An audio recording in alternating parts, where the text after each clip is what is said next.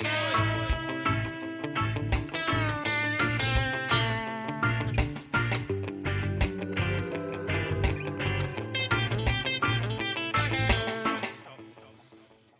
and welcome to another episode of Casting Views, a podcast that we release each week where we take a random subject, something in the news, something that interests us, and well cast some views. I'm Lou, and I'm with Me, Dan. Dan. How have you been? I've been all right. It was the Super Bowl yesterday. It was the Super Bowl yesterday. Kansas City Chiefs, I believe, won. Yeah, I've literally just watched. Well, when I say I've watched it, I've watched five and a half hours of coverage in an hour and a half. So the fast forward button was used a lot. Although I would say, whilst the Super Bowl was yesterday, I think the majority of people that I've seen have actually been speaking about Rihanna's halftime Super Bowl performance. Because I think is it the first time she's performed in like five years, and now she's also pregnant, which is yeah. a huge thing as well.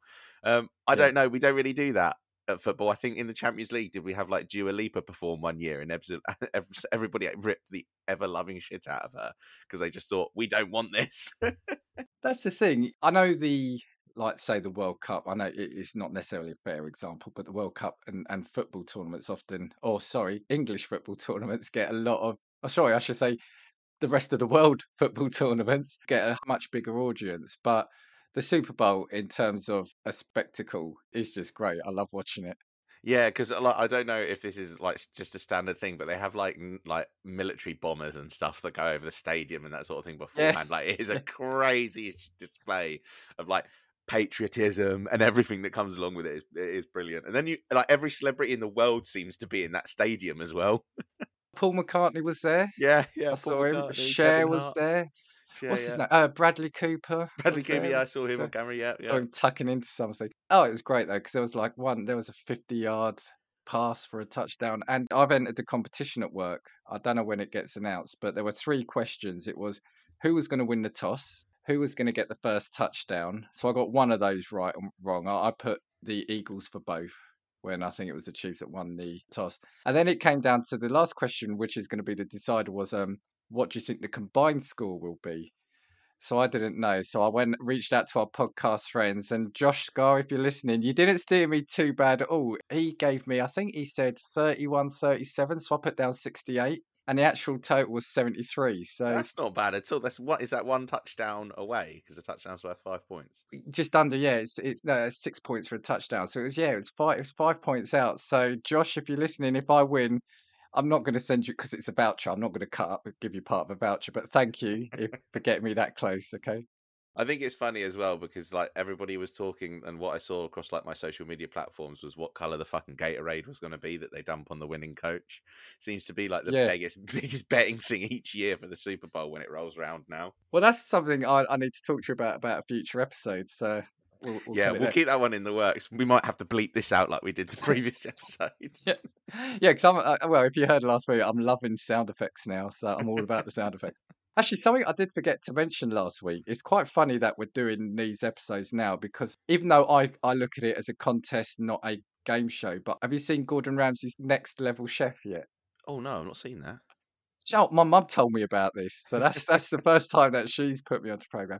It's a cooking show, as you'd imagine. Three kitchens, top, middle, and bottom, and the bottom one is got like broken utensils and it's dirt. You know, it's really basic. The middle kitchen is like a normal chef's kitchen would be, and the top one has got all ultra state of the art equipment. It was up till last week. Teams, you'd have teams on each one, and there's uh, Ramsey, the woman who won the American version, and one of Ramsey's proteges. They mentor the group, and they have to cook within like 45 minutes a dish. But what it what the twist is on this is that there's a platform that comes down, and they've got 30 seconds to grab ingredients off that platform before it goes down to the next one. So obviously at the top you've got top pick, and at the bottom you're going to have the last pick Oh, if you're in that bottom yeah, one. yeah. But you'd think, oh, just grab everything, but you can't because what you grab you have to use. Right, okay. One episode, a guy grabbed loads of stuff and he did the most random eclectic dishes. oh, and then, and then also at the end, you've got 30 seconds to get your dish on the platform before it goes up. And you, so a couple of people have missed it. So, yeah, that's the latest game kind of thing I'm into. But I'd be making a trifle like Rachel from Friends. I'd be like, fuck it, it can have peace. Let's get into it. So, in a continuation of last week's episode, where we were talking about game shows, the ones that we remember, having a little bit of a reminisce, we will actually be continuing this week insert ding ding ding ding ding ding ding from Dan in post. Well, it's not so much a ding ding ding ding, but our theme tune. Oh yeah, yes, yes, yes. So, cue jingle. Game shows with Dan and Lou. What you gonna do? What you gonna do? Game shows with Dan and Lou. On Casting Views. So, game shows. I know that we ended last week's episode with me saying that me and you were probably going to fall out. Yeah. Yeah. So, I think I'm going to kick it off from the beginning because it's probably going to lead into a subject that you might have a little bit about. However, have you got the fact stuff first before I decide to piss you off? Because you might not want to talk about it afterwards? the fact stuff. no, all all I've got fact wise in terms of an issue was that actually game shows started in the 1930s. Wow. The first game show was 1938 called Spelling Bee. They must have been on the radio then. Well, the first television game show was Spelling Bee, as well as the first radio game show Information Please, both broadcast in 1938. Oh, wow. Yeah, the first major success in the game show genre was Doctor IQ, a radio quiz show that began in began in 1939. Uh, Truth or Consequences was the first game show to air on commercially licensed TV, and then afterwards, that's when kind of all kicked off. From there on, game shows really gained in popularity. So yeah, so the Humble Game Show is coming up to being hundred years old soon. Yeah, it's weird, isn't it? Because you think of game shows as, I guess, when I say relatively modern, we know that they're about from like the 70s in terms of like the big ones that we know. But it kind of feels like a relatively modern invention. But then in the last episode, I guess we completely missed the whole radio game show thing. Yeah, I guess because I've never really followed that as such. It's mainly Well, been about TV. On on the radio stations and stuff, like they literally will give away like thirty thousand pounds. So there's a million pound giveaway, and I believe it's on Heart FM Oh, at yes. the minute. yeah, and that's yeah, where yeah. like an artist will play and if you ring in and like tell us the name of the artist or the name of the song i don't know something like that or or you you ring in at the right time when this artist plays you get an opportunity to either have like a random spin at an amount of money or something or you can get put in the pot for a 1 million pound prize so i think currently as of today there's six people in the draw for a million pounds but obviously the more people that decide to go for the million pounds the worse everybody's odds get yeah, yeah, yeah. so yeah. if you get there and you're 18 people are in it and you get offered like eight thousand pounds, you might just take your eight thousand pounds because you're like I'm eight thousand pounds better off than I was before. But yeah, we kind of missed that whole whole genre Maybe we of should do show. at some point the evolution of the radio from when it was possibly just a shipping forecast to now where you're winning a million pounds. Yeah, where where it was transatlantic uh, accents properly actually just giving you news versus now where it's just like play Adele, but listen out for Adele and win thirty thousand pounds. Actually, and there was, do you know what? You reminded me, there was one show before we get into the, the real punch of this episode. There was a game show I completely forgot to mention last week. Did you ever hear one called Krypton Factor? yes. That was a great show because it involved the brains and the brawn. Yeah. There yeah. was, do you remember that? So there was like three or four rounds of using the intellect. So there would be like a visual round where sometimes they'd watch a video and have to remember 10 facts from it. There'd be a physical thing where they'd have to put like a, almost like a 3D jigsaw together. In later series, there was ones with like a flight simulator, a real, the British Airways flight simulator. They'd have to land like a Boeing 737 and they'd get points based on how they did that. But it always finished with an assault course yeah. which yeah. I found really bizarre. The thing that stands out, the reason why I also wanted to mention, we talked about gladiators and injuries, but there was, I think, there was a female contestant that she once finished it with a broken ankle. I think she broke her ankle during it, carried on and finished it. So uh, you know, and that's in a game show, like a uh, one we're using for the first like three quarters. It's all about questions and intellect, and then it goes into a sort course with zip wire, everything. They it's like a, it was like a military one, climbing under a net, running through muddy bog and ju- oh my word, yeah, great, loved it, loved it. right, we want to dig a bit more into game shows this week, didn't we? Well, what I'm going to do then is I think I'm going to start off with my controversial opinion on a game show, and it will lead into something that you're going to bring up and talk about because I know you've got some examples of it actually being proven. So, The Chase. One of my favourite game shows at the moment. Yeah, now Dan really likes The Chase, evidently. I don't mind The Chase. I don't mind the, you know, you, you need to be knowledgeable. Okay, game shows, absolutely fine. However, I've got a controversial opinion, and I hope, I hope, can I just say these are my views only and not Dan's? So if you're going to sue anyone, ITV, um, just sue me. Here we go. How much editing am I going to have to do this week?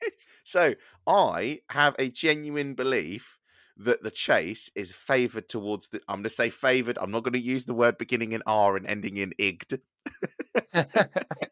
I believe that the chase is heavily favoured towards the chasers. So hear me out. Hear me out. In terms of the way that the game show runs, that's fine. You know, contestants get a one position head start or a no position head start, depending on what amount of money they take. Don't have a problem with that concept. Absolutely fine. What I do have a problem with is, you know, when we get down to the final chase and they say, would you like set of questions A or set of questions B?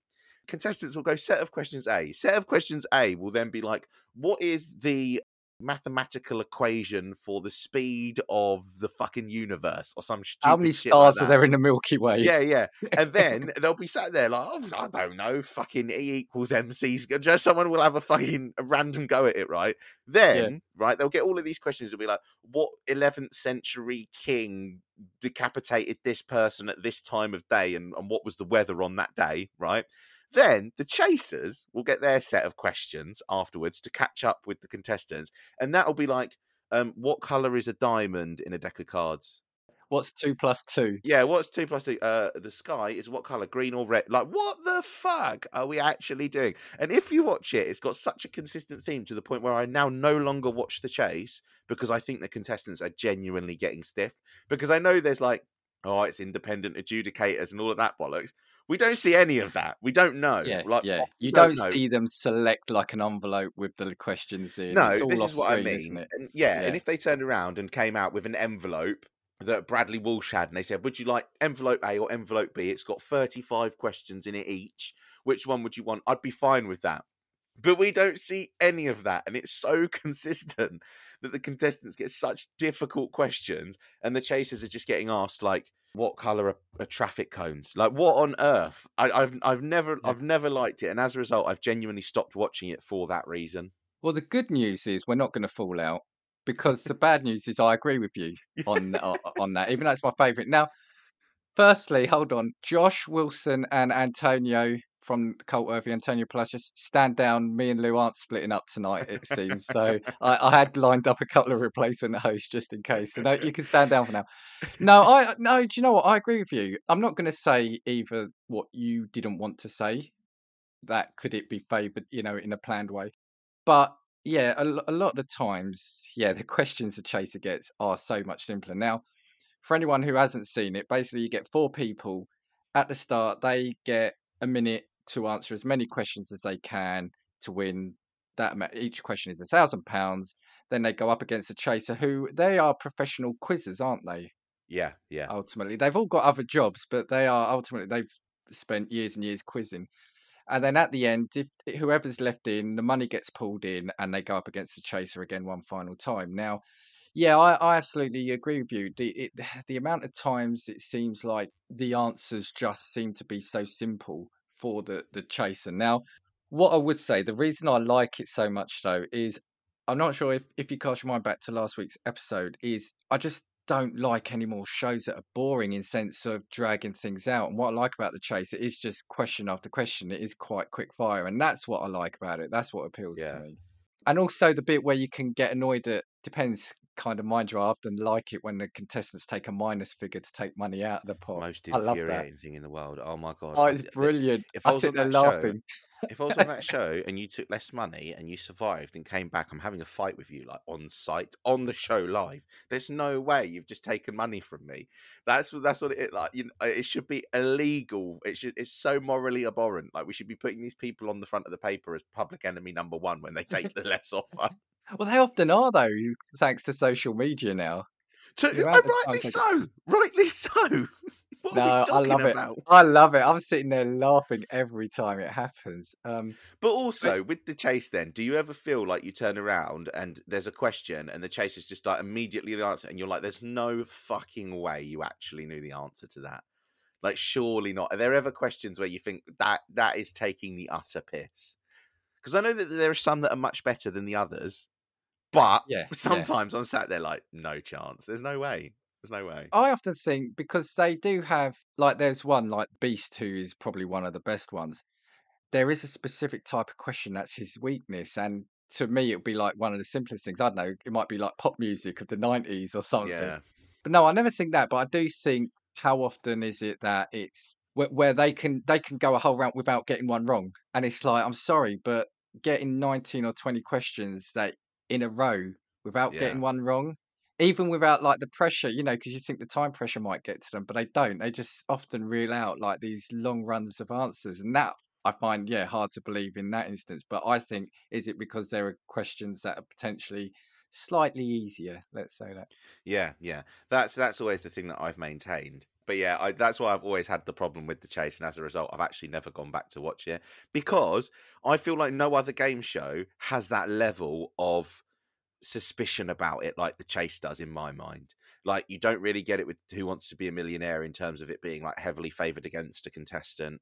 You don't really get it in anything else. Like Deal or No Deal was the most obnoxious TV show in the world, but it was just chance. So whether or not that Yeah. that penny or whatever it was was in the contestants box or out in the field, they always had the opportunity at the end to swap it anyway. So ultimately, it was literally just like you had a one in twenty four chance of winning two hundred and fifty grand. And again, like the chase is the only program I've ever had this feeling with that's a game show. I'm just like, this is just not right. I can just, it's just not Well, right. have you seen the conspiracy TikTok videos about tipping point? Oh no, I haven't actually. We mentioned tipping point. I don't want to go necessarily too much over it, but tipping point is one we mentioned, which is based on the, the push penny game. And have you not seen the ones where the, the counters move and people are saying there's magnets underneath moving them into either better or yeah, worse yeah, position? yeah. Have you seen that? I actually did, have but I saw this a I've while it. ago. Yeah, yeah, Yeah. yeah. And I've seen them move. So un- unbelievable. But but should we be surprised because the machines in real life are fucking rigged? So are we surprised that the game show has done the same thing? All they're doing is being true to life. Like Well, you kind of segued into a couple of things I've got, and I just wonder where your conversation goes. So I've got scandals and some stuff on prize money. So which route do you want to go first? I tell you what, let's talk about scandals because I can already imagine there's definitely one that was huge in the UK. Yeah, we've spoken about that one, so I don't want to go on about that one too much. But yeah, number one for us would be the Who Wants to Be a Millionaire coughing one. So do you want to highlight that in a couple of minutes, just for anyone who may be joining us for the first time? And if so, go back to listen to all the other episodes after this one. Yes, to see if you can find our original take on this. So, Who Wants to Be a Millionaire is obviously a show that runs in the UK and in the United States. You answer questions all the way up until you win a million pounds, and the prizes increase intermittently. So, there's a particular contestant, and he was like a major in the army, wasn't he, in the British Army? He was, yeah, yeah. Because I remember the Ingram, was- was documentary on it. Sounds Yeah, yeah. It was was it Charles Ingram? That's it. Yep, Yeah. it is. Um, and he was a British Army because I remember the documentary on this was called Major Fraud, which I thought was brilliant. and basically, he won a million pounds on Who Wants to Be a Millionaire. Chris Tarrant, who was the host at the time, said that he just thought he was outstandingly intelligent. He said he answered the questions with confidence and he suspected absolutely nothing wrong. It wasn't until some of the producers at the back had decided that they thought something was a little bit funny. They went back to listen to the recordings of the TV show and found that when Chris Tarrant was reading off the correct answers, so he would read off the four choices, when the correct answer was read, it would be followed by a cough coming from the crowd. It was faint. You couldn't see it. Like, yeah, it literally was like a, right, like that. It was. Um, Yeah. and they basically found that it was actually um, Charles Ingram's wife and one of the other contestants who were giving him clues as to what the correct answer was. It actually went to court. It was a proper criminal case because it was fraud of a million pounds, essentially. And they obviously never paid out on it in the end, and he was found guilty, although he still, to this day, I think, maintains his innocence. Uh, but yeah, it was a huge scandal at the time. He was in the papers everywhere, wasn't he? He was giving interviews. But when you watch it back, they've actually made the coughs a little bit louder so you can hear them in the tape, and it is so blatantly obvious what they're doing I now. think it absolutely. Yeah, Yeah. because it was after every answer. It wasn't like they, she was coughing throughout, or or the other person as well, because there were two of them coughing, like, Yeah. weren't there? Yeah. It's not like they were coughing at any random point. It was just after an answer. Yeah, yeah, yeah, literally. And do you know what's kind of funny as well? Clever- I'm sorry, like, clever though. I think. yeah, clever. yeah, it was it was actually very clever. But do you know what? I just think to myself, why didn't they just why didn't the wife just get in the fucking chair and apply for the show? Well, well, exactly. Or, or as we said, I think we said in the other episode, why didn't they just stop at like 125,000? Yeah, you, honestly, if they'd have done that, enough, even if they'd yeah. have stopped at halfway, the question before a million at five hundred thousand is it five hundred thousand pounds? I think. Um, if they'd have Yeah. stopped at the question before, no one would have suspected a thing, because they would have turned around and said, "Oh, he just wasn't brave enough to go for the million. He probably should have. We would have loved to have seen him go for it. Nobody would have suspected a thing, but they got fucking greedy, and as a result, they got caught, deservedly so." Actually, talking about Who Wants to Be a Millionaire, have you seen that one in America where the guy is on the million dollar answer, the last answer, and they go, you know, I want to use my lifeline. He Oh goes, I want to call a friend. And he calls his, is it his dad to say, Dad, I'm going to win a million bucks or something? I think that's brilliant. I love that. I think that's just such a great bit of TV. Can I just say that is the most baller shit I've ever seen someone do? Like he literally just sits there, he rings his dad, and he's just like, "Dad, um, I actually don't need your help. I'm, I'm just going to tell you that I'm here to win a million dollars." And I'm just like, Jesus Christ, like that is absolutely sick. But can you Um, imagine the fun you could have with that? Yeah, could you call uh, my credit card up for me, please? Yeah, I'm finally going to be able to pay off my debt. I don't know, call up uh, your local football team. Yep, I'm buying you, or something like that. The, the, the fun you could have with specific phone calls uh, in, in that line. Your, your ex, do you remember when you dumped me last week? Tune in on TV next week, all right? Sucks for you. Yeah. Oh my god. Oh my god. yeah, so over here that was huge, and it's still got kind of, it is still quite in pop pop culture now, isn't it? That Yeah, that it's a little bit of like a cult Yeah. thing, I guess now, isn't it? Um, Yeah, whenever I you look at most shocking moments on TV and Yeah, stuff, it's always in one of them, isn't it? Yeah. Although I would say that Jeremy Clarkson's fuck up where they turn around because now they've got a lifeline on the show where you can ask the host, and obviously the host of the show is now Jeremy Clarkson, or I don't know if he's been sacked as a result of like recent scandals. But he could ask the host, and Jeremy Clarkson got asked the got asked the question. The guy had other lifelines as well, and Jeremy Clarkson answered. it. I think it was about animals, so I think he answered deer or something like that with such confidence. Like Jeremy Clarkson said it with such, I am getting this right. And he turned around and it was wrong. And he's knocked the contestant out with his answer. I just thought that is so shit. I was like, that is awful. See, that you could say could be open for fixing.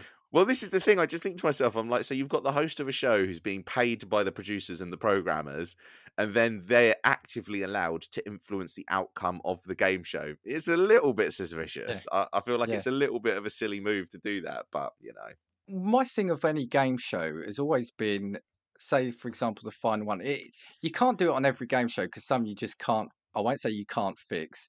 The opportunity to be able to influence the game, shall we say, isn't there in every type of game show. But yeah, you do wonder it's like have they got to a point where they've paid out too much money in a six month period so they don't want to pay it out for a little bit? Haven't they paid out for three months so maybe they think we should otherwise people aren't going to watch if nobody ever wins? Yeah, yeah. do you know what? I've got a couple of scandals that involve murder. Oh wow, right. but you'll find out after this break In a world with so many movies to choose from, one hero will rise. The Movie Wire Podcast with host Justin Henson. Tune in wherever you listen to podcasts. It's me, Josh Scar from TalkingSMAC, and you're listening to Casting Views with Dan and Lou.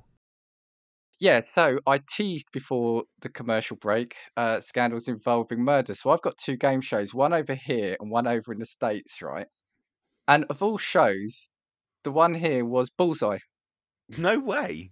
Yeah, it featured a murderer. Four years after murdering a pair of siblings, John Cooper boldly appeared on an episode of Bullseye. The twisted killer had callously taken the lives of Richard and Helen Thomas in the winter of 1985. Having escaped the law for the time being, he carried on living his normal life. That involved appearing on a huge national game show on commercial television in the UK when we only had four channels as well. So it's not like we had 200 channels then. So he basically, Jim Bowen asked him about his unusual hobby, to which he replied, scuba diving on the coastline. We've got deep water where you can swim over mountains and all sorts of things. While the discussion about the great outdoors and details of West Wales countryside seemed innocuous enough at the time, it would later be used to implicate him in another double murder. Basically, what I want to do, I want to, I want to scoot over because we've got some grisly details about the murder. Despite years of hard work from detectives, the murders remained unsolved for decades and cast a shadow over the work of the Dyfed-Powys Police Force.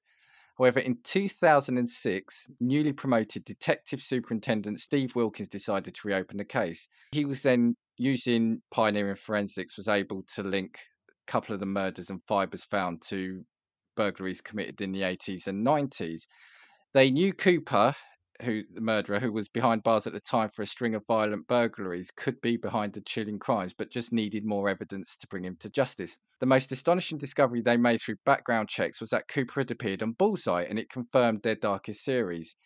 So basically, what they did, the detective then watched the game show, realized it was him, and what they then did was freeze it in exactly the right position where they compared it to the artist's impression at the time, No and that's how they banged him up to those murders. Yeah. Wow, that is unbelievable. But also, can I just say on his part, like, why the fuck fucking hell would you go on a TV show? Do you know what I mean? It's like it goes back to. Do you remember we said in one of the episodes where you brought up the lady who cheated on the marathon in was it in Boston? and yeah, she's yeah. talking to the passengers while she's wearing the thing. You'd think he'd keep a low profile, not appear on at the time one of the biggest game shows.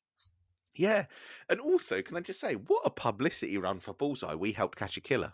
yeah, yeah. That's the way that I'd be running it. the, the thing is as well it's like i remember seeing the episode or clips of it and you just see him nonchalantly calmly laughing giggling away uh, playing the game and it's like the guy's killed four people by that point Yeah, yeah.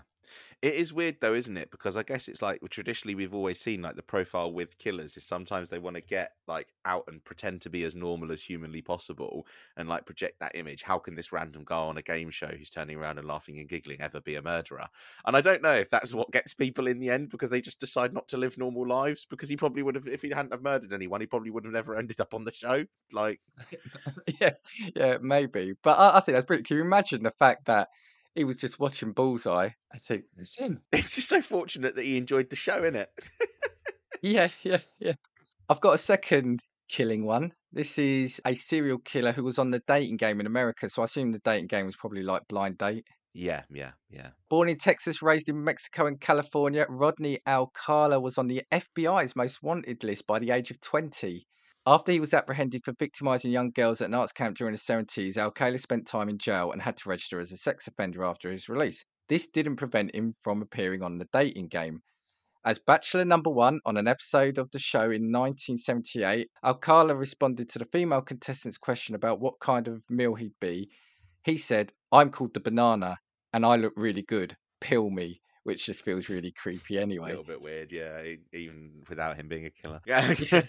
Contestant Cheryl Bradshaw had been told Al- Alcala was a photographer, like what she heard. He won the date with her, but according to Bradshaw, they never went out. What neither Bradshaw nor anyone on the show knew was by the time he appeared on the show, he'd already killed at least two people. Alcala wasn't detained for his misdeeds until 1980 after he'd slain a 12 year old. Later offences were connected to him, and after he was tried in 2010, he received capital punishment. Authorities remain unclear as to how many people he terminated, with numbers ranging from 50 to 130. Yeah, so how lucky was she potentially not to have actually gone on that date? Who knows? that one's crazy as well because you can genuinely watch the footage of this show online, can't you? Can't you? Have you seen it? No, I haven't actually. Yeah, honestly, go online and have a look at it because you think to yourself, and for I don't, maybe it's like the psychological thing of being led, knowing that he's then a murderer, but there is something off about him, so I can understand Yeah. why she wouldn't have gone on it. Potential. I mean, and how didn't they, mind you, if he wasn't detained, but you'd still think you'd have to declare that. But maybe in the 70s, I don't know, maybe the record, you didn't have to declare it. I don't know, in the States as well, like here, you'd have a record and you'd have to declare it, right? Yeah, yeah, I would imagine so. But then again, yeah, it's back at a time where you know probably the safeguarding things weren't about in reality. Like we probably did Maybe. anything on TV because the law and the regulation just wasn't there, unfortunately. Maybe. So I've got just two more scandals. Then I had some funny things as well, which will, if we've got time, we'll go on to. This is one somebody in our group talks talked to me about this one, saying it's their favourite. There's a show called Press Your Luck in America, Yeah, and I think it is about pushing a button and it landing on a certain thing. But a man uses a VCR to cheat. okay. A very jolly looking Michael Larson appeared on US game show Press Your Luck in 1984, winning a, an equivalent of $254,000 in cash and prizes. Sorry, that was uh, the 254,000 was adjusted for inflation in 2016. This was the largest one day total ever won on a game show at the time. To do this, he simply memorized the patterns that came up on the show's game board. Before appearing on the show, he recorded episodes and noticed that the randomizer that moved the light indicator around the 18 square board followed five patterns. As he got the patterns down, he began playing along at home by pausing the tape at various intervals with his VCR remote control. He also realized that the fourth and eighth squares almost always contained cash and never had a whammy where you'd lose all your money. Also, square four always had the top dollar values in it, and in the second round, both squares rewarded contestants with an additional spin if they were hit. This meant he could keep control of the board for as long as he liked. And technically, he wasn't cheating, he was allowed to keep his winnings. However, Palmer came after him. He ended up investing all his money in another get rich quick scheme. In November of the same year, he learned about a local radio show promising a $30,000 prize for matching a dollar bill serial number with a random number read out in the air. Up to the challenge, he withdrew his remaining winnings in $1 bills, examined each one, and soon realised he wasn't going to win and redeposited them all. However, the $50,000 he had remaining in his house was stolen in a burglary while he was at a Christmas party and was never recovered. And by the mid 90s, he was involved in an illegal scheme to sell part of a foreign lottery and went on the run. His whereabouts weren't known until his death in 99. Can I just say, is he really cheating? Well, no, I mean, that's, that's why they let him keep it. I mean, it, I guess it's unethical, but it's, I think he's just been clever. No, it's a little bit like okay, there's a glitch in Call of Duty. Yeah, you exploit the glitch, and it's Call of Duty's responsibility to turn around and stop that from happening. That's all he's done. He's just exploited a glitch in the system, and it, I just say, yeah, I, I, don't really even think he's a particularly well. He's immoral afterwards, but probably because he's had fifty thousand fucking dollars stolen from him. I'd be immoral if somebody stole that much money from me. I guess it's the it's got an air of cheating around it, but it's not. If the game obviously isn't random and you've learnt it. But then I guess is card counting cheating. No. But yeah, the casinos frown upon it. Yeah, yeah, this is true. This is true. But again, only because it costs them money, because it's an exploit to the game, isn't it? So this is Yeah, what the problem yeah. is. You can't you can't turn around and punish someone for being able for being better at the game than somebody else. Like basically the reason like 21 that like casinos don't like card counters is because they're not dumb punters that will just come and slam 500 Yeah. quid and lose 3000 pounds in 2 minutes. This is what the problem is. So again, yeah, I don't really see anything wrong with that. And do you know what's really funny is I reckon it was the original game show that set up the radio station competition to make him withdraw the money to then have it stolen from his house. I reckon it went full circle. I just love the fact that he was so desperate to win that 30 grand he, or, or whatever it was. He took all his money out in dollar bills to look at it. I just do wonder, like, at what point do you reckon he gave up? Do you reckon he got through like fifteen thousand dollars worth and then was just like, "Oh fuck this, I'm never going to win." yeah, I mean, that takes some dedication right there, doesn't it? that one's actually pretty good, but I feel I feel a little bit bad for the person. I feel a little bit bad for him, to be fair. Yeah, but like I said, they did let him keep it. To be fair, it's just he, he lost it very quickly. Um, I've got one here. A couple lose all their money on the million money, the million dollar money drop, despite having the right answer. Right, I had this as well. This is the Oh, do American you want to version, say it? isn't it? Yeah. Right. So is is this the answer that was correct, and then they lost like what eight hundred thousand dollars? Yeah, it is. Yeah, yeah, yeah. Yeah, that it's the same one. So they got asked a question um, on the million pound drop. Now, for anyone that doesn't know what the million pound drop is, you might not have seen it before. In the UK, it's now the 100k drop, but we'll get on to that because that's something that winds me up. Um, so the million pound drop is basically you you you have multiple choice questions and you have one million pounds split into I think 25,000 pound stacks. And what you do is you can split your money across the questions, but any incorrect answer is dropped. So there's only one correct answer per round. So you can put all of your money on the correct answer if you know it's correct.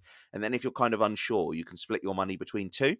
So there was a couple on there and they had $800,000. Was it left? I think they had $800,000 left Yeah. um, on a question, and the question they they got asked was on inventions, and the question was, what which of these products was produced and sold first, the Macintosh computers, Sony Walkmans, or Post-it notes? Now, if I was asking you that question, what would you have said?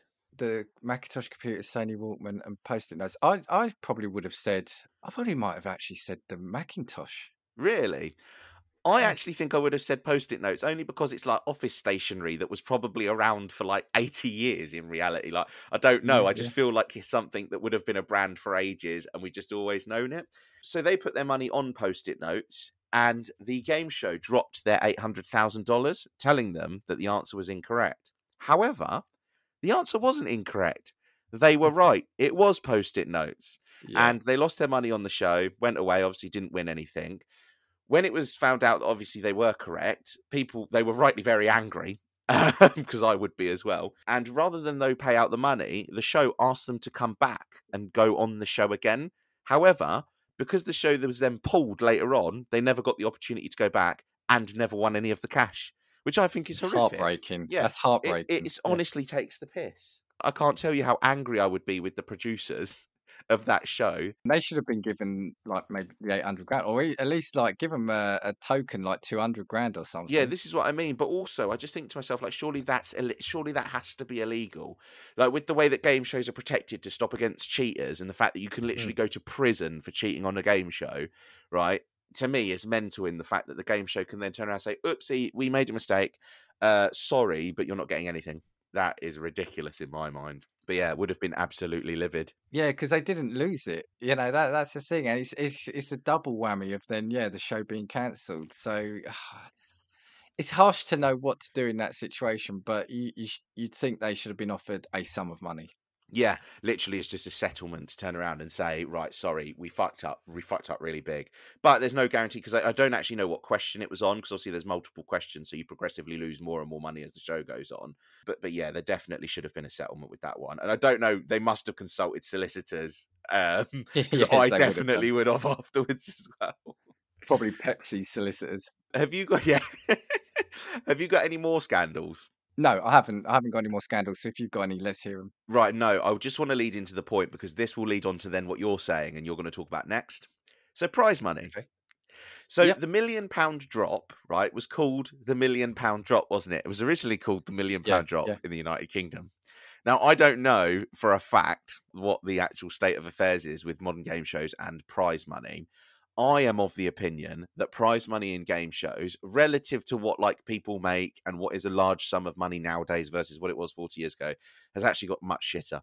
So the million pound drop started originally as the million pound drop, and then after like two years or one, I don't, even, I don't think it's even on television anymore now. It started, it dropped to be the 100k drop. So what they did is they lowered the amount of um, money. So it went from like twenty five or fifty thousand pound stacks to like five thousand pound stacks or something like that. And they were giving away then ten percent of the money that they did when the show originally aired. Evidently, because the show wasn't profitable, because there were probably people walking away every week with quarter of a million pounds. And how often can you give away a quarter of a million pounds if you've got three contestants on every night? But I think that the one hundred thousand pound, you know that okay, if the average contestant walks away with hundred thousand pounds, the average prize pool for this one is just going to be twenty five. And so it just feels like prize money is getting worse and worse. I talked about this about Deal or No Deal a little bit in the last episode, where you could potentially win two hundred and fifty thousand pounds for literally doing fuck all. Like you didn't even need to be intelligent, you didn't need to be anything. You could just be lucky, right? And obviously, Deal or No Deal isn't a thing anymore. On the chase, you need to be the brain of Britain, a combination of of, of fucking Albert Einstein and Nikola Tesla, right? In order to, to win eighty thousand pounds, only to get stuffed because the chasers decide to uh, answer questions that are "What color is the sky?" So I just feel, in the grand scheme of things, prize money is getting worse, and tipping point is the worst one. It's like every token that you win is fifty pounds, and at the end they're like, "Oh, we're competing for a grand total of three thousand pounds." What? the- You know, what a life changing. And I know it might be life changing for a, a group of people, but in comparison to what we've seen on TV before, it's genuinely piss poor to be honest. Well, what I'll say about tipping point is, you, well, you've still got to beat three other people, but you're more likely to walk away with a few thousand pounds. That's the only thing about the chase is if you are the lucky one to get through, you will always walk away with some money. Now, regarding the chase, actually, that is the high. The, the chase is actually the show with the highest average winnings.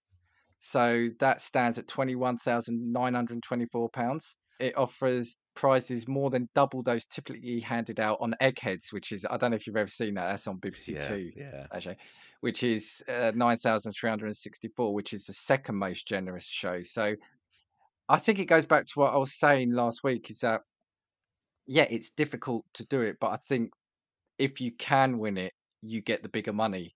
And that's where it is. I think a lot of the others. So, for example, the Eggheads, which again, why would you go on that? Because you're going against winners of previous game shows, right? So I think it is like the woman who won the million pounds on Who Wants to Be a Millionaire yeah, yeah. it's got mastermind winner on it. Like, I'm not going up against him. yeah. For your best chance of taking home money, apply for Lingo, which I've not seen. Oh, I think I have. Isn't that Wordle? On, yeah, yeah, yeah. I think you're I right. think it yeah. is like Wordle. Contestants win money on 94% of its shows, just ahead of Tipping Point at 93%.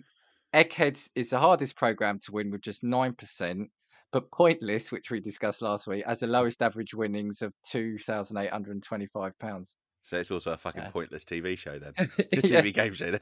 Yeah. When you account for the number of contestants, tipping point becomes a far more attractive option. With only one winner per show, successful players claim all the prize money, which averages at 4,172. The chase still tops the chart though, as despite its prize being split between the three players, each individually takes away 7,000. The biggest winner, I think, and that's the biggest win here in a single show, was a 20 year old who was on his own, which is quite amazing. But he was up against a new one. Do you remember they introduced a new one, Darragh oh, Ennis? oh yeah, yeah, yeah. He was actually Yeah. a contestant, wasn't he?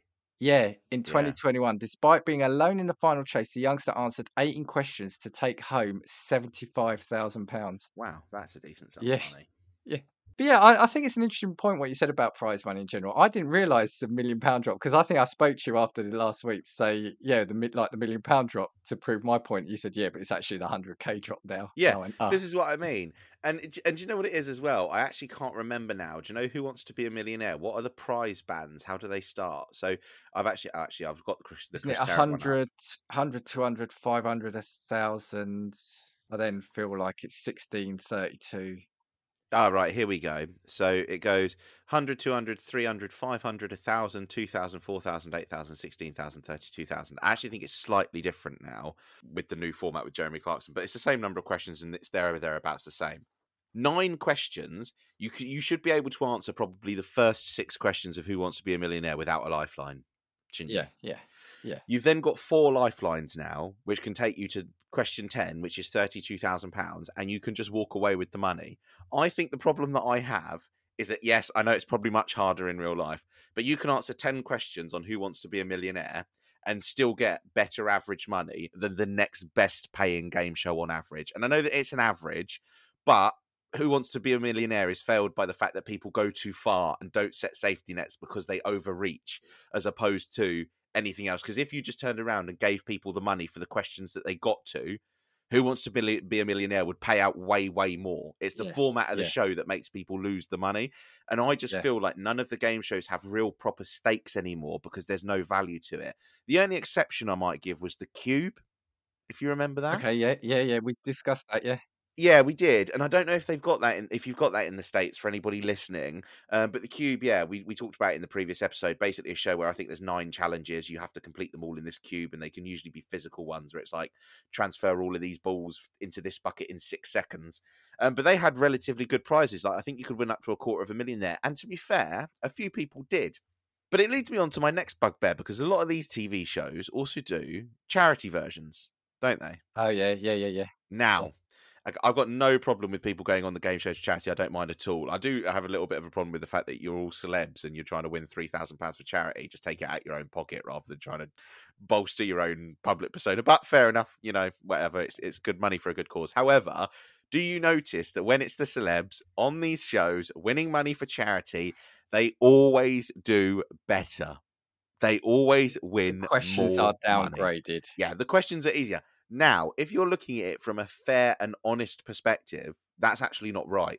Because again, who's regulating that? So is there different rules that if you just wanted to give money to charity on a game show, you can just shit out it so that the charities get more money? Because if you're saying that, fine, but we should be able to know that. But it just seems to me really suspicious that when people go on shows like the the chase, there's four of them left at the end. They've got a prize pool of eighty thousand pounds, and I'm sitting there being like, "Hang on a minute! I just literally watched three episodes where nine teams, including a bloody international grandmaster chess chess quizmaster or whatever it is, got knocked out." Right, and you're telling me that these four celebs from Coronation Street and Emmerdale have just turned around and amassed eighty thousand pounds. I don't know. It's it's always been a little bit of a weird one for me because I think that there's definitely something up there. But on the chase, though, it's not often they win that big amount, though. But I Yeah, think your yeah. point absolutely stands. Where yes, that all four of them often get through with like close to six digits, isn't it? Like almost in the hundred thousands. You know, Yeah. they are always doing it, and and it is the same. Yeah, you can see that repeated with all sorts of game shows. Catchphrase is often another one. There's always celebrity, uh, celebrity special on that. Um, what was the other one? They do do the Celebrity Cube as well. Oh, do they? But I'm Yeah, I'm going to yeah. guess that that the games are probably the same, aren't they? But they probably Well, get more money, don't they, for each thing? Yeah, well, I actually think if you've watched previously, I mean, Mo Farah, I, d- I don't think if Mo Farah walked away from the top prize, but he's also an athlete who's trained for years. Yeah. So I don't yeah. really mind him. But like I said, it's when you're getting like somebody who's on television, just like in a reality TV program, and we've seen them in the reality TV program literally being an idiot. And then all of a sudden you're telling me that they, they've got the capacity to, to turn around and answer 15 questions about like the dinosaurs or whatever. Do you know what I mean? I, I don't know. Yeah, that that's what, what gets me a little bit. like you said, it is disingenuous. I know, obviously, it's for charity, and and you don't want to see basically people not win any money for charity. I get it, but like you said, if you are a Joe Bloggs competing on that show the week after or the week before, it's not fair. If yeah, your questions are like postgraduate, you know, master's degree level sort of question, rocket Yeah. science, and then next week, like you said, yeah, what colour is the sky? What colour is the grass? It's it's just not fair, is it? Yeah. And do you know what's really weird as well is like with all these game shows, we talked about some of the really good ones that like I remember from like my childhood being on repeat and stuff. So um Strike It Lucky, The Price is Right. I when I've watched these shows, right, I've never ever thought there's ever been anything controversial about them in any way. Like I've never at once thought being like that's a really strange thing to happen on this show. That can't be right. It can't be real. Like Strike It Lucky, they were just like, yeah, don't hit a hot spot. It's one of these three spots. They could have been changing the TV screens in the background. I don't know, but it never felt like it was like that because genuinely you felt like you saw people walk away with good prizes for what they turned around and put in. And I also don't know if nowadays as well, it's because a lot of these shows are a little bit all or nothing. It's like if you lose all of your lives on the cube, that's it. You just walk away with nothing. If you lose on the chase, there's no like fallback. You don't get your original money that you might have gone in with Yeah. uh, but just like halved or whatever, you just walk away with nothing. Whereas it felt like game shows always used to give you something for at least turning up. Like Family Fortunes, for fuck's sake, will turn around, you'll answer a random question, they'll be like, Congratulations, you've won a lawnmower. Like, Yeah. I know it's just a lawnmower, but that lawnmower is still worth 250 quid, which is basically the maximum amount of money you'll win on fucking catchphrase for winning the show.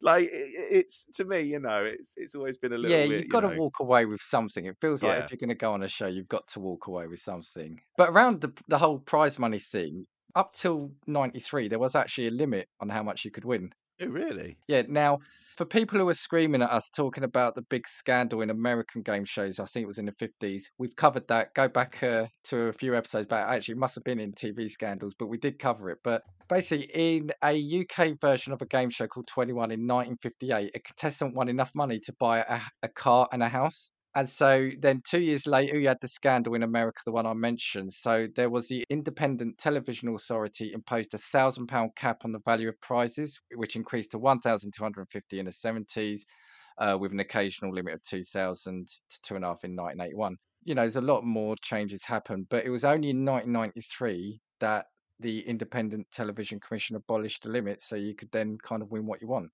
Yeah. And I think it shows because I think in the 90s, that's when I think game shows went absolutely stratospheric. I always remember saying to you, like, the price is right over here.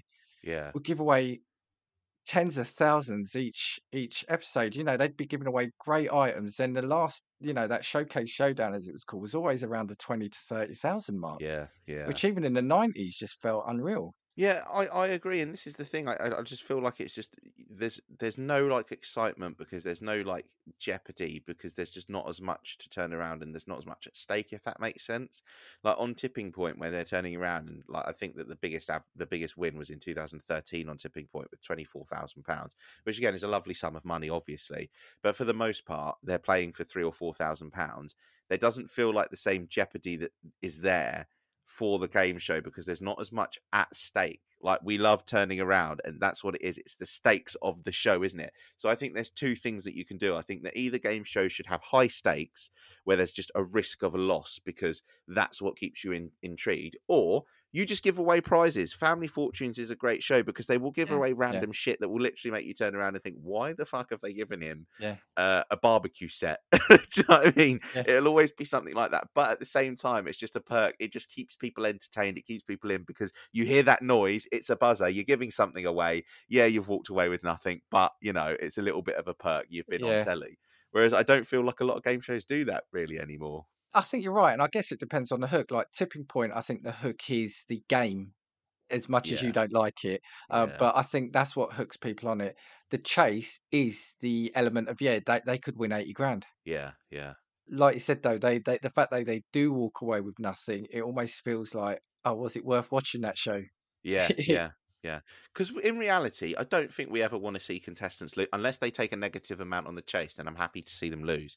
Happy, happy to see them lose. However, for the most part, I want to see people win on game shows. I want to see them do well, and no game show creates an environment where that's even possible. And no game show really gives anybody some sort of like cons- like um consol uh oh my god what's the word Consolation. consolation. I was going to say consolidation prize, but yeah, no one really gets anybody a, cons- um, a consolation prize. So I, I yeah, I, I don't know. I feel like I've fallen a little bit out of love with game shows. I know we can't bring back Bruce, but can we bring back the Price is Right? like, Yeah, I think you're right. I, and even me now, I tend not to watch them so much anymore. I watch the more the the things that we've said aren't really game shows. So I do still have a bit of it, even though it's awful now. I kind of have a soft spot for things like The Apprentice. I love this Next Level Chef. Even Come Dine with Me, but I don't see them as game shows anymore. But I think that's because there's something else about it. It's it's, it's entertainment, you know. And I think we've maybe we've lost that edge in the game shows. yeah. I think them they focus more so on like the reality TV aspect of the show, and this it's Yeah, just a sidearm of there's a prize somewhere in this. Like yeah, in actual fact, what we're coming to do is see you slag off that person's lamb shank and have an argument with them at their dinner table, as opposed to someone win a grand. It's like in um, Four in a Bed. Four in a Bed, I guess, could be considered a game show, but it's not really because we just want to see somebody give really shit results and then underpay for their stay in a hotel. Maybe, maybe we've got an episode about these reality game shows, not reality TV, but these reality game shows. Maybe, yeah, coach maybe trip. we could do. um, yeah. Oh, that's brilliant. Just looking at the time, have you got anything else you want to say? Because I've got a little, well, I want to say surprise for you, but you might not like it. But I've got a little surprise I want to throw you away. But I had a couple of things I just really wanted to throw. So, was there any specific points you had left? Well, I was going to say, just leading on from all of that, I think obviously we've seen a rise in game shows that have got more and more stupid gimmicks. So we talked about that table balance beam one, which neither of Oh yeah, me or you can remember the name of, but it's just really shit. We've seen Tipping Point, which I think is personally shit, and we've seen obviously, in my mind at least, on a relative scale, because even the mil- even Who Wants to Be a Millionaire, the prize is still a million pounds. A million pounds now is not worth a million pounds in the nineties, right? if you were to it, adjust it for inflation, you'd probably be giving away two and a half million quid, right? Mm, So yeah. I think, do you, and I, I'm going to ask you, do you think that game shows now have got more of a focus on the gimmicks in order to get away with reducing prize volumes? I'd say absolutely. I think you're spot on. Yeah, because it's it goes to show because when certain game shows come out, like at the time the million pound drop, their whole hook is we're offering the biggest prize at the moment. yeah, yeah, yeah, So, so I yeah, I, I think it's spot on. I think then in and around it, it's about entertainment now more than it being a a viable competitive atmosphere. yeah. It's sad, isn't it? Because the reality TV Yeah. has now taken the game shows as well. I'd say Countdown is competitive. I don't think they win a massive amount, but it is pure competing one person against another person in a real battle of wits, and I think that that feels like it's competitive in that But, but the thing is, again, I don't i don't mind them as much. So stuff like that, university chat. You know, I don't know what university challenge actually wins if it's just bragging rights or whatever. Um, and then what's the one again where they're in a dark room? I can't. I can never remember the name. Mastermind. Mastermind. All of those shows, the prize isn't the focus of the show, which I don't Yeah, mind. The prize is like a side feature because people are going on that show to prove that they are smart as fuck. That's what they're doing. yeah, It's yeah. like You're right. in reality, Countdown's most famous contestant wasn't famous for the the any prizes that they've turned around and won. They're famous for being on the show for 14 consecutive episodes Yeah, because that's how many people they beat on that show.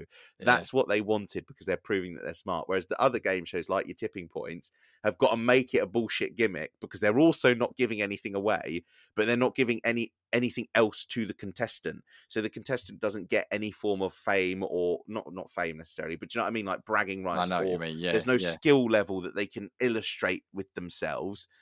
And and so as a result, that's why they've had to focus on the prize is gimmick. being the champion on count Yeah, countdown, isn't it? The yeah. prize is being that. Okay, okay. All right. I just wanted to throw a very few random things at you before we did did go into it. Um, just on the Price is Right, there wasn't a, an example I think in America where a guy got the exact amount for the showcase showdown. No way.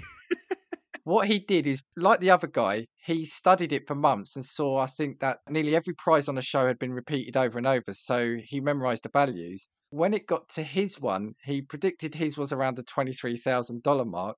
And so for the last three digits, he used his wedding date, April the 7th, and his wife's birth month, March, to make it 23743 and one with No exact way. Yeah. Wow. The last surviving witness of President Lincoln's assassination appeared on a game show in 1956 in the States. I actually seen Yeah. that. You can watch that as well. It's an amazing video to watch. Yeah, yeah. It's on. Oh God, what's that show called? This was called I've Got a Secret. Oh yeah, that's it. Yeah, unbelievable. But yeah, if you can watch that clip on YouTube, I would highly recommend it. Mel Blanc, do you do you remember who Mel Blanc was? So he did a lot of the cartoon character voices like Bugs Bunny and Oh, Porky okay. Pig. Yeah, yeah, yeah. He called up a host to correct the host on getting a question wrong. So the host presented contestants with a question about which cartoon character said the phrase suffering succotash. The contestants answered Sylvester the cat, which the host corrected by saying it was Daffy Duck. And in a segment later in the show, Blanc and Tamarka spoke via telephone, so Blanc could correct the host and tell him that suffering succotash was in fact Sylvester's catchphrase. Amazing. He's like, yeah, I actually know the answer to this question. And last one, I, I won't go into the details of it, but a contestant on The Price is Right didn't want the money, he wanted an elephant, and he got given an elephant instead of the money. So- what did what did what did he do with it? Like, what, where, what, why? I don't understand. I don't understand. At times, participants were offered alternatives to their winnings, notably elephants instead of pianos. The joke was apparently about swapping out ivory in one form or for another. But yeah, basically, a Texas farmer won a piano but wanted the elephant. He was offered $4,000 as an alternative, but no, he wanted the elephant and he got one. I wonder, wonder what happened to the elephant in the end. My God. But just like any good game show has a, a- an intense moment at the end, Lou, you can say no if you want. I have got four questions. Well, I've got basically questions from Who Wants to Be a Millionaire from the hundred twenty-five thousand pound mark upwards. Are you up for the challenge? Right. Okay. Yeah, that's fine. I'll give you. Well, hold on. So, how many questions? Sorry, it's one, two, three, four, five. So, I'll give you. I'll give you one 50 50 and I'll give you one ask the audience, but which case it's me and I know the answer. So that'll be, but you can't use it on the last one, okay? Right. Okay. Okay. Okay. So yeah, so So people, I've got this, two lifelines, and this is the one hundredth out. So these are the hardest questions. yeah, right. Okay. So I, I have to just drop this on Lou, by the way, everyone. So, Okay. Well, irrespective of what I get wrong, we'll go through all four anyway. Yeah. right, construction of which of these famous landmarks was completed first? A. The Empire State Building. B. The Royal Albert Hall. C. The Eiffel Tower. D. Big Ben Clock Tower. I feel like it definitely can't be the Empire State Building because America as a nation is too new. I don't Yeah. think it's the Eiffel Tower either because I Sorry, I'm that. I shouldn't be giving any. I'm not saying anything. No, yep. because I also think that the Eiffel Tower is too new. But then again, there was that guy that tested a parachute off it in like the early 1900s, and it was completed then. So I feel like it needs to be one of the UK's by virtue of the fact that the UK has just got the, like Parliament is a really old building. But the problem is, is when was the clock tower finished versus the Royal Albert Hall? It has to be. How long have we had clocks? How long have we had clocks for? How long? clocks That's, ages. When- that's when- the quote. If we can clip that, Do you how long have we had? like obviously we didn't have watches and stuff for for for a little while. So do you reckon if it was built like a thousand years ago, then it just had a big fucking sundial on the side of it, or the Royal Albert Hall? Right, I'm going. I'm right. I'm I'm going to throw it. It has to be one of these two. I'm going to go with the Big Ben Clock Tower. Is that your final answer? I'm going to have to cut out a load of gaps here because it's just like the real show. Um, okay, you've locked it in. The answer is diddly-ly-ly-ly. Big Ben Clock Tower. Well done. Oh, You've won £125,000. Amazing Right. logic. Get in. It was, but I loved it just because it's given us the for how long have we had clocks for? Um, for two hundred and fifty thousand virtual pounds, I should have said, by the way. Question thirteen: Which of these cetaceans, I think I've said that right, is classified as a toothed whale? Is it A, the grey whale, B, the minke whale, C, the sperm whale, or D, the humpback whale? Hold on. I know I've, I've just copied this question twice, so you've actually got one less. Sorry. You've actually Oh no! Well, uh, well, oh, no, I'm not. I tell you what, I'm, what, I'm only use- going to give you one 50-50. I'm only going to Yeah, give you one I tell you what, I'm gonna use use the- that whenever. Oh no, no, no! I'm going to use the 50-50 on this question. Okay. It is either C, the sperm whale, or It's the sperm D, whale. You're right. Final answer. Yes, I know. Well, I was going to say sperm whale just because it's funny. Obviously, I was like, ha, sperm. So for 500,000 virtual pounds, who is the only British politician to have held all four great offices of state at some point during their career? Oh my god. Was it A, David Lloyd George, B, Harold Wilson, C, James Callaghan, or D, John Major? This is really difficult. I think it probably has to be a conservative because they've also just been in for longer. John Major, what was John Major? But John Major was a running figure in like the Thatcher government as well, wasn't he? You sure you don't want a 50 50? No, I don't think it's Harold Wilson. Only because I think he I don't think he was in for long enough. And also Labour had like a really dodgy period. I don't think it could have been Callaghan either. David Lloyd George, if I'm being honest, I don't even know what period he came from. Sitting there being like, I literally have just put, I've written on my whiteboard and I've just turned around and put a question mark. But then was John Major big enough in Thatcher's government? He did go on to become PM. James Callaghan versus John Major. Right, okay. I am going to take a punt because I think John Major was only PM for a short period of time. He took after after the Conservative Party decided to tear itself apart, and he surely couldn't have held all of the top jobs leading up to that point. So I'm going to go with James Callaghan. In the sake of time. Yep, you're right. so we, we've we've proper dragged this out like a fucking yeah, we we are getting as bad. We just criticised for two episodes, right? And we've only we- we've spent as much time on three questions, I think, but through editing, the listeners won't notice. Right. For a million virtual pounds, in 1718, which pirate died in battle off the coast of what is now North Carolina? Is it A. Calico Jack, B. Blackbeard? Blackbeard. It's Blackbeard. It's Blackbeard. I don't want to hear anything else. Lou, you have won a million pounds. Yes, I knew that. Do you know why I knew that? I think that No. that's something to do with Assassin's Creed knowledge. as soon as you said off the coast of California, I was like, I know it's Blackbeard. See, every adult ever video games do come in handy. They are good, and you should encourage them. yeah, and you know what? You know what, Charles Ingram? How many coughs did you hear there? Well, I've edited them out, but that's all I had. Before before you round up, I just actually do just want to say uh, hello to a couple of people. Firstly, I want to say hi to Leo Allen. He's he's who's sent us a few messages over the last couple of weeks and he's still listening. So hi to Leo. And again, just to say thanks to Josh Wilson for providing the jingle um, that I've not got out of my head for the last two weeks. So uh, thank you very much for providing that. Do you want to wrap up? Yes, sorry, I'm seeing out the episode. Ah, I had one one last question. Greatest game show host of all time, go. Uh, I think it would have to be. I think we said it. It's uh, Bruce Forsyth. I think it has to be Bruce Forsyth as well. I think Cilla Black gets a shout because of how much a cult figure she was, but I think them two Yeah. d- never going to get anywhere near. Never going to No, get. I, I. I think he just went on for so long and, and did so many different shows as well. Like we said, Generation Game, Prices Right, Play Your Cards Right, as well as doing comedy and variety shows. Yeah, it, yeah, he was great. Yeah, Right. On that note, thank you for staying with us from this from an episode that probably should have been 50 minutes, but we've dragged out with my my patient question answering at the end. If you've been on any game shows, do get in touch with us. If you're as angry with the current state of affairs of game shows as I am, do get in touch with us. Let us know what your favourite game shows are. Let us know if you think the prize money should be better. Let us know if you've won any of the crappy prize money on game shows. We would actually be super interested to hear. Because also, I'd like to speak to somebody who's been on a game show to see what like the rules are about what you can and can't say about said show. I think that'd be a cool ep. If, so if anybody actually has been on any game shows, do let us know. Get in touch. You can pop us a tweet at Casting Views or send us an email at castingviewspod at gmail.com.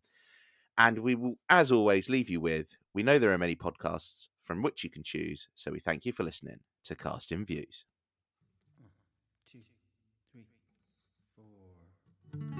If I want your opinion, I will give it to you. Come on, check what we got, cause you need it. Don't make us get a. Come on,